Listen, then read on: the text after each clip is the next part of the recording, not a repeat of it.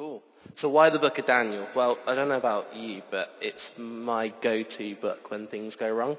I don't know if you've got scriptures that you just kind of go to, but I just think it's an amazing testament of how God shows up in sort of the really most stickiest circumstances of our lives. And um, Shadrach, Meshach, and Abednego, but I used to call it Abednego. I realise there's not an N in there, which is a bit of a shame. Um, we're in a pretty sticky predicament um, and God came and saved them from it. This evening I'm going to follow kind of the theme of his story, my story, but talk about my story. Um, sorry. and uh, we heard their story. These men who would not bow down to the God made of gold. They were thrown into this furnace, but God's loving arms encapsulated them and kept them safe in the fire. The only things that were burnt off were the bands that tied them, but their cloaks, their turbans, their beards, whatever they had, came out and singed. So I'm going to talk about my story, and it kind of starts when I was 13 years old. And um, when I was 13, I first heard God's call in my life. I was attending a youth event in Trowbridge called Essence. I don't know if anyone, probably not from Trowbridge, so probably never heard of it. But it was a monthly gathering where we came and worshipped as young people in the town. And um, one evening, a lady had come to talk to us about how God calls us into different things. And I have no idea what she said, but I remember standing in the back of Bethesda Baptist Church and just asking God what it was He wanted for my life. And while He didn't make it expressly clear then, I heard Him say, Tim, you can go your own way and it'll be okay. But if you follow me, it will be an adventure. Shortly after this, I went to see my vicar and I said, uh, I was sat in his living room having a cup of tea and it just came out of me. I said, Alan, I want to be a vicar. And he went, ooh, and jumped back. I don't think any 13 year old has ever said those words, but I did. And as he talked it through with me and he prayed for me, something came out of that time. He, he felt God say to him that I would be purified by fire to become the man God wanted me to be. And that's been a message that stuck with me for many years. And at the time I had no clue what that meant, but I took it and I pursued my calling. So we fast forward a couple of years, I was doing my A levels. Uh, I did all RE, surprise, surprise. And then I came to choosing university and I had this real sort of deep sense of calling that God was calling me to ministry. I just had absolutely no idea where. I'd spent a lot of time outside of the Anglican Church at this point, and being a vicar didn't really seem all that cool or interesting. So I kind of prayed it through, and all right, Jenny, I have changed my mind. Um, I prayed it through, and I felt God called me to Bible college. Um, yeah, so um, I decided to go to Bible college, which was a great experience, but it was incredibly humbling. It literally broke me into every piece I could possibly fall into, knocked off every edge it could, and just brought me to a whole new place of going, do you know, I own nothing. And uh, while at Cliff, in the midst of all that was going on in my life spiritually, the devil attacked. He introduced me to a young lady who I immediately was infatuated with, and it wasn't long until we were engaged to be married. The golden gods that are set up don't always come in inanimate form. Sometimes they can come in people. They can come in animals. They can come in all sorts of things. But in my life, it came as a person. I lost track of who I was. My time at Cliff seemed unimportant.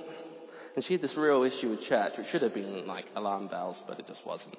And um, in order to keep that relationship alive, I suppressed my calling. I did everything I could to keep her happy and all I became was miserable, bitter, and tired.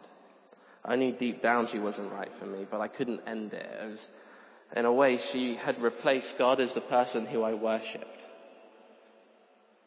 The Cliff came to an end, and I started to look for a job. Um, I'd worked as a, as a kitchen assistant when I was 15 in a local pub to here, and whilst I was at Bible college, I continued that and uh, sort of worked my way up to being sort of a cook in, in kitchens and I came, I, you know, I was trying to find a job up there, but I just couldn't find one, so I came home and started working around this area. But I wanted to use my degree, and I thought a good way of keeping her, both, her happy and me sort of fulfilling my calling was to become a youth worker. You know, every Christian way into becoming a leader. And um, it wasn't right for me at that moment nothing worked out and every door shut incredibly hard. Um, so then I thought, why not become a teacher? That's something I can do. That's a nice job. That's not so much hard work. And uh, so I applied for teacher training college and I got an interview and it went really well and everything was set up and I got offered a place and then all of a sudden, sort of a couple of months before I was supposed to go, the door slammed shut again and it all fell apart. And uh, yeah, it was, it was safe to say at this point I was pretty much a mess. I was a real wreck and I didn't really know what to do. And it's kind of, in my story, it's sort of this Satan is Nebuchadnezzar. He's the king that set up this idol. And I fell for it. And like the men in our Bible story, I didn't have that level of faith at this point. They said to him, Our God whom we serve is able to deliver us from the burning fiery furnace, and he will deliver us out of your hand. But hey, if not, that's okay. We trust him and we will not bow down to your gods. I mean, that's my paraphrase version, but we get the point. They knew who they followed. They were not led astray by the golden image or the threat of death. Their first and only love was God. And in my shame, I forgot God's path in light of my circumstances. I couldn't make it work trying to find a place near her, so I settled for a job here working as a chef. And it wasn't long before I was running that kitchen things looked like they were going good. And I started going back to church. It was actually the first church I came back to when I was here was here. I was sat by that pillar. I remember that quite firmly. And it was in that moment as we were singing that I felt God call me back to BCC. So sorry.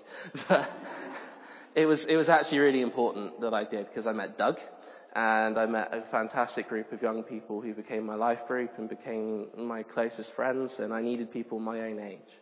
I found what had happened when I went to Bible college is my friends from home and school just disappeared and are off doing fantastic things, but I was kind of on my own, so I thought we're going to make some friends. They better be Christian friends. So I joined a life group, and I was still broken and miserable, uh, but I threw myself fully into it. And God was really faithful in putting those people around me. People who, without knowing it, because I was pretty good at hiding it, had built me back up. And the closer I got to God, the further me and this person grew apart. And eventually, it was too much and it all came to quite a bitter end. And in the moment, it felt as if I was back at square one. All the good that Life Group had done just was wiped away. And I've never experienced anything as feeling quite as low as that moment. I didn't realize despair could really be a physical feeling. It was as if this kind of heavy, moldy, thick, smelly carpet had been thrown around me and pulled tight and bound, and I was brought to my knees. And this is something that happens when we worship something fickle, something as an idol, and it's ripped from us. It brings us to our knees. It isn't faithful. It doesn't last. My heart was broken. My life was uprooted and my, cons- and my constant, this person, was now gone. And um, the job I was in required me to leave home at 5 a.m. every morning. Pretty early, considering I got in about midnight, so that's how much sleep I was on six days a week. So I wasn't in the best physical state, and I wasn't anymore in the best mental state. And as I was driving to work, I came to a crossroads. All three would get me to work, but only one would get me to work on time. And as I sat there waiting for the light to turn green, I broke down. And I remember crying out to God, why? It was basically all I could get out, the only words that I could get. And I remember him saying, Tim, who's your first love? And it really hit home. It became really obvious. I had in no uncertain terms replaced God as my primary love. And then he made me really aware of the crossroads. He said, Tim, I don't care which route you take.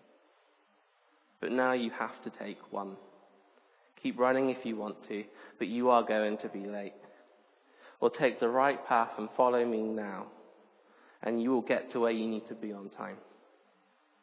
So this is the amazing faithfulness of our God. That even in our unfaithfulness, even in our running away, in our darkest moments, He's still walking with us. I felt like I was in that furnace walking around with no way out. The heat was intense, and yet there was by my side every step of the way Jesus, and I hadn't realized it. He never let me go. And in this moment, as I faced those crossroads, I made the decision to rededicate my life again to following Him. In that moment, it became so clear I had to pursue my calling. So I started praying into it, and I felt God calling me back to where I started. So I went to see Alan again, and uh, he was a bit surprised when I knocked on his door. Um, it'd been about seven years since I last spoke to him, and we had a really frank and open conversation about the years that had gone by and the things that had happened and my time in church and Bible college. And he said, well, come back to church and let's see where life leads, to see what happens. And that really was the turning point. I remember being really unhappy as a chef. Um, I had to get out of that world. And while I loved the actual job, the environment really wasn't helpful to being a Christian. I don't know if anyone's ever worked in a kitchen, but they can be quite um, demeaning places. They can be very uh, jocular places. A lot of men in one environment doing a hard job, saying silly jokes and swearing a lot. You know, it's not always the best environment. And I really was praying about what I could do, and I felt God say, just apply for jobs, apply for things. And I kept applying and applying, and doors kept slamming. And I went to interviews all over the country, and um, I really got to my wits' end. I was like, God, if you're calling me back into this, why is every door slamming shut? And I got really upset one night, and I just kind of screamed, God, this is your last chance. If I don't find something in the next week, that's it, I'm done. It's going to continue what I'm doing. It's easy. I'm earning good money, and I'm ha- kind of happy and um, I stumbled across the application form for St. Stephen's. And it literally had about three days left until the closing date. So I emailed very quickly and went, Can I have an application, please? And it got sent to me immediately. And um, I wrote this horrendous application form. There's absolutely no way I should have got the interview. But I did. And uh, I went to the interview, and there was a, a group of people who grilled me for over like two hours. And about four hours later, I got a phone call from Philip saying, You've got the job which I was really shocked about because I thought, oh, this is another one, this is going to go. And, uh, but I had to get myself right with God. But he came through at the right moment. St. Stephen's was an amazing place to be, and this is where God's timing can be a surprise. I had this whole, like, plan of, I've started my job, I've started a distance masters, I'm going to finish this, I'm going to do that, and in about five years' time, then I'll think about becoming a vicar, because why not? And um, about three months into my role, the advisor to the Bishop for Youth came to talk to me about kind of what was going on and where we could link up and things to do. And he just kind of like started asking me questions about myself. And I, without really realizing it, he'd kind of got my whole life story out of me. And he kind of said, so what's your plan? I said, well, I feel called to ministry. And he said, well, can I make a phone call?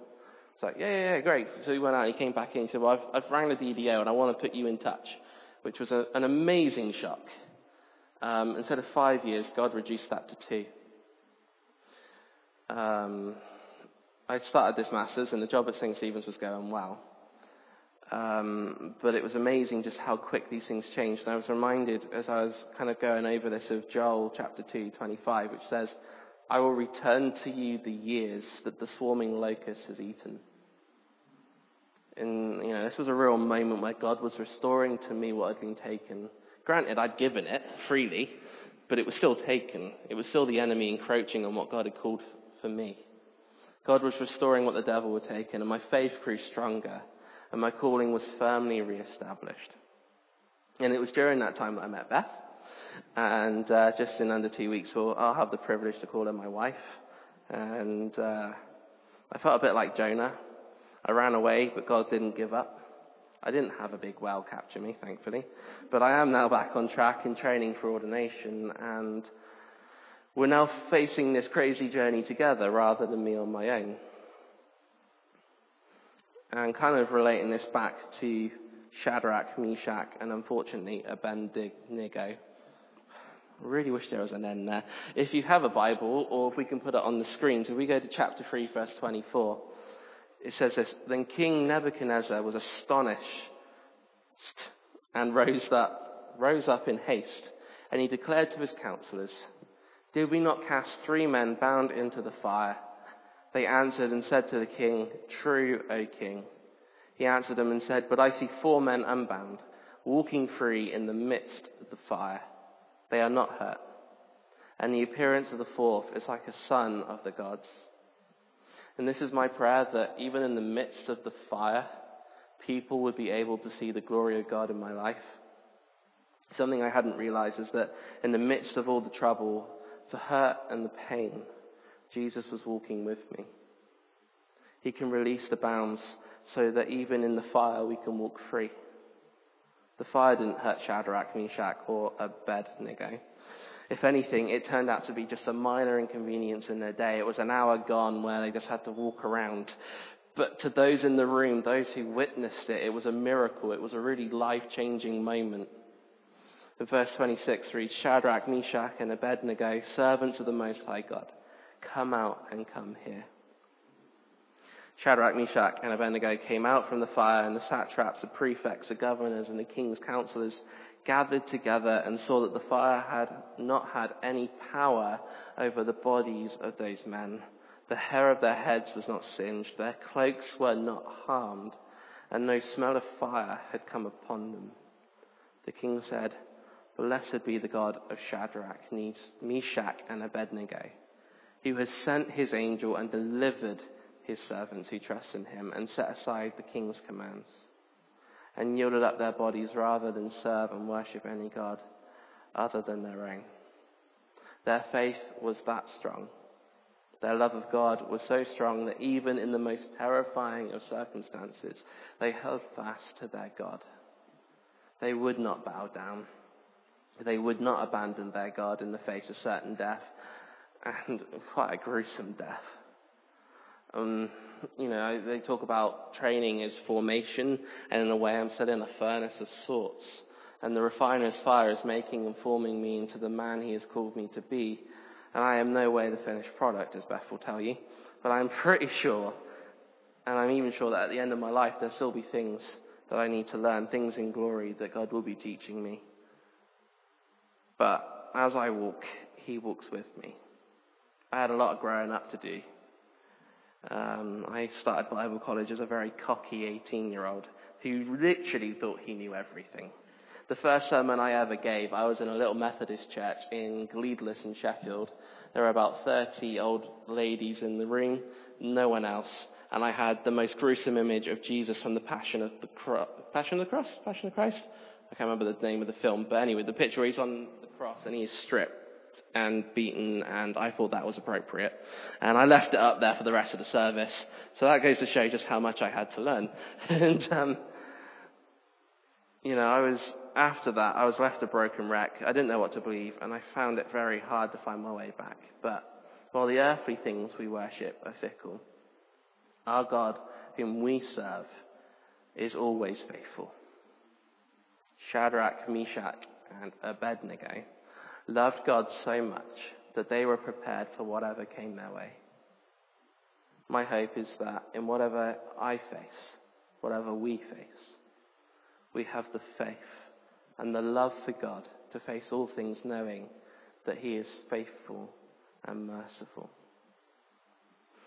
And um, I'd like to just pray for people in the room. And the way I'd like to do this is if we just close our eyes for a moment so no one else can see apart from me, because I just want to know who to pray for. Um, if you feel like you're in that furnace and you feel like you just want to come out of that, or you can't see Jesus in it right now, or whatever it is, I just want you to raise a hand really high.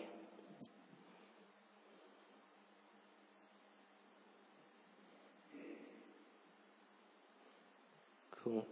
I just just keep your hands there as a sign. No one's going to open their eyes, I promise. Well, I can't promise, but I've asked them not to. I, I just feel Jesus has these words for you. Peace I leave with you. My peace I give to you. Not as the world gives do I give to you. Let not your hearts be troubled, neither let them be afraid. Heavenly Father, I thank you that as we walk through life, you walk alongside us.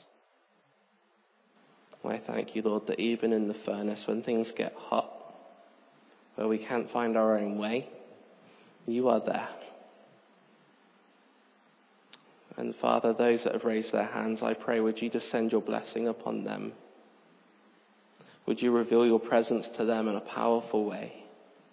Would you loose the bounds that tie them and walk with them and set them free within that fire?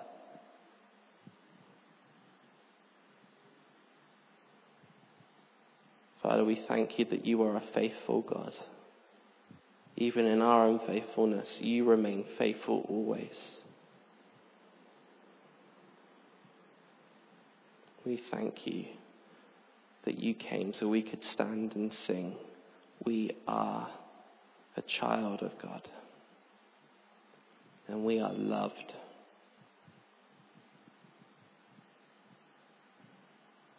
And I thank you, Lord, that you said where two or more are gathered, I am there in their midst. That you are in this room right now. We thank you, Father.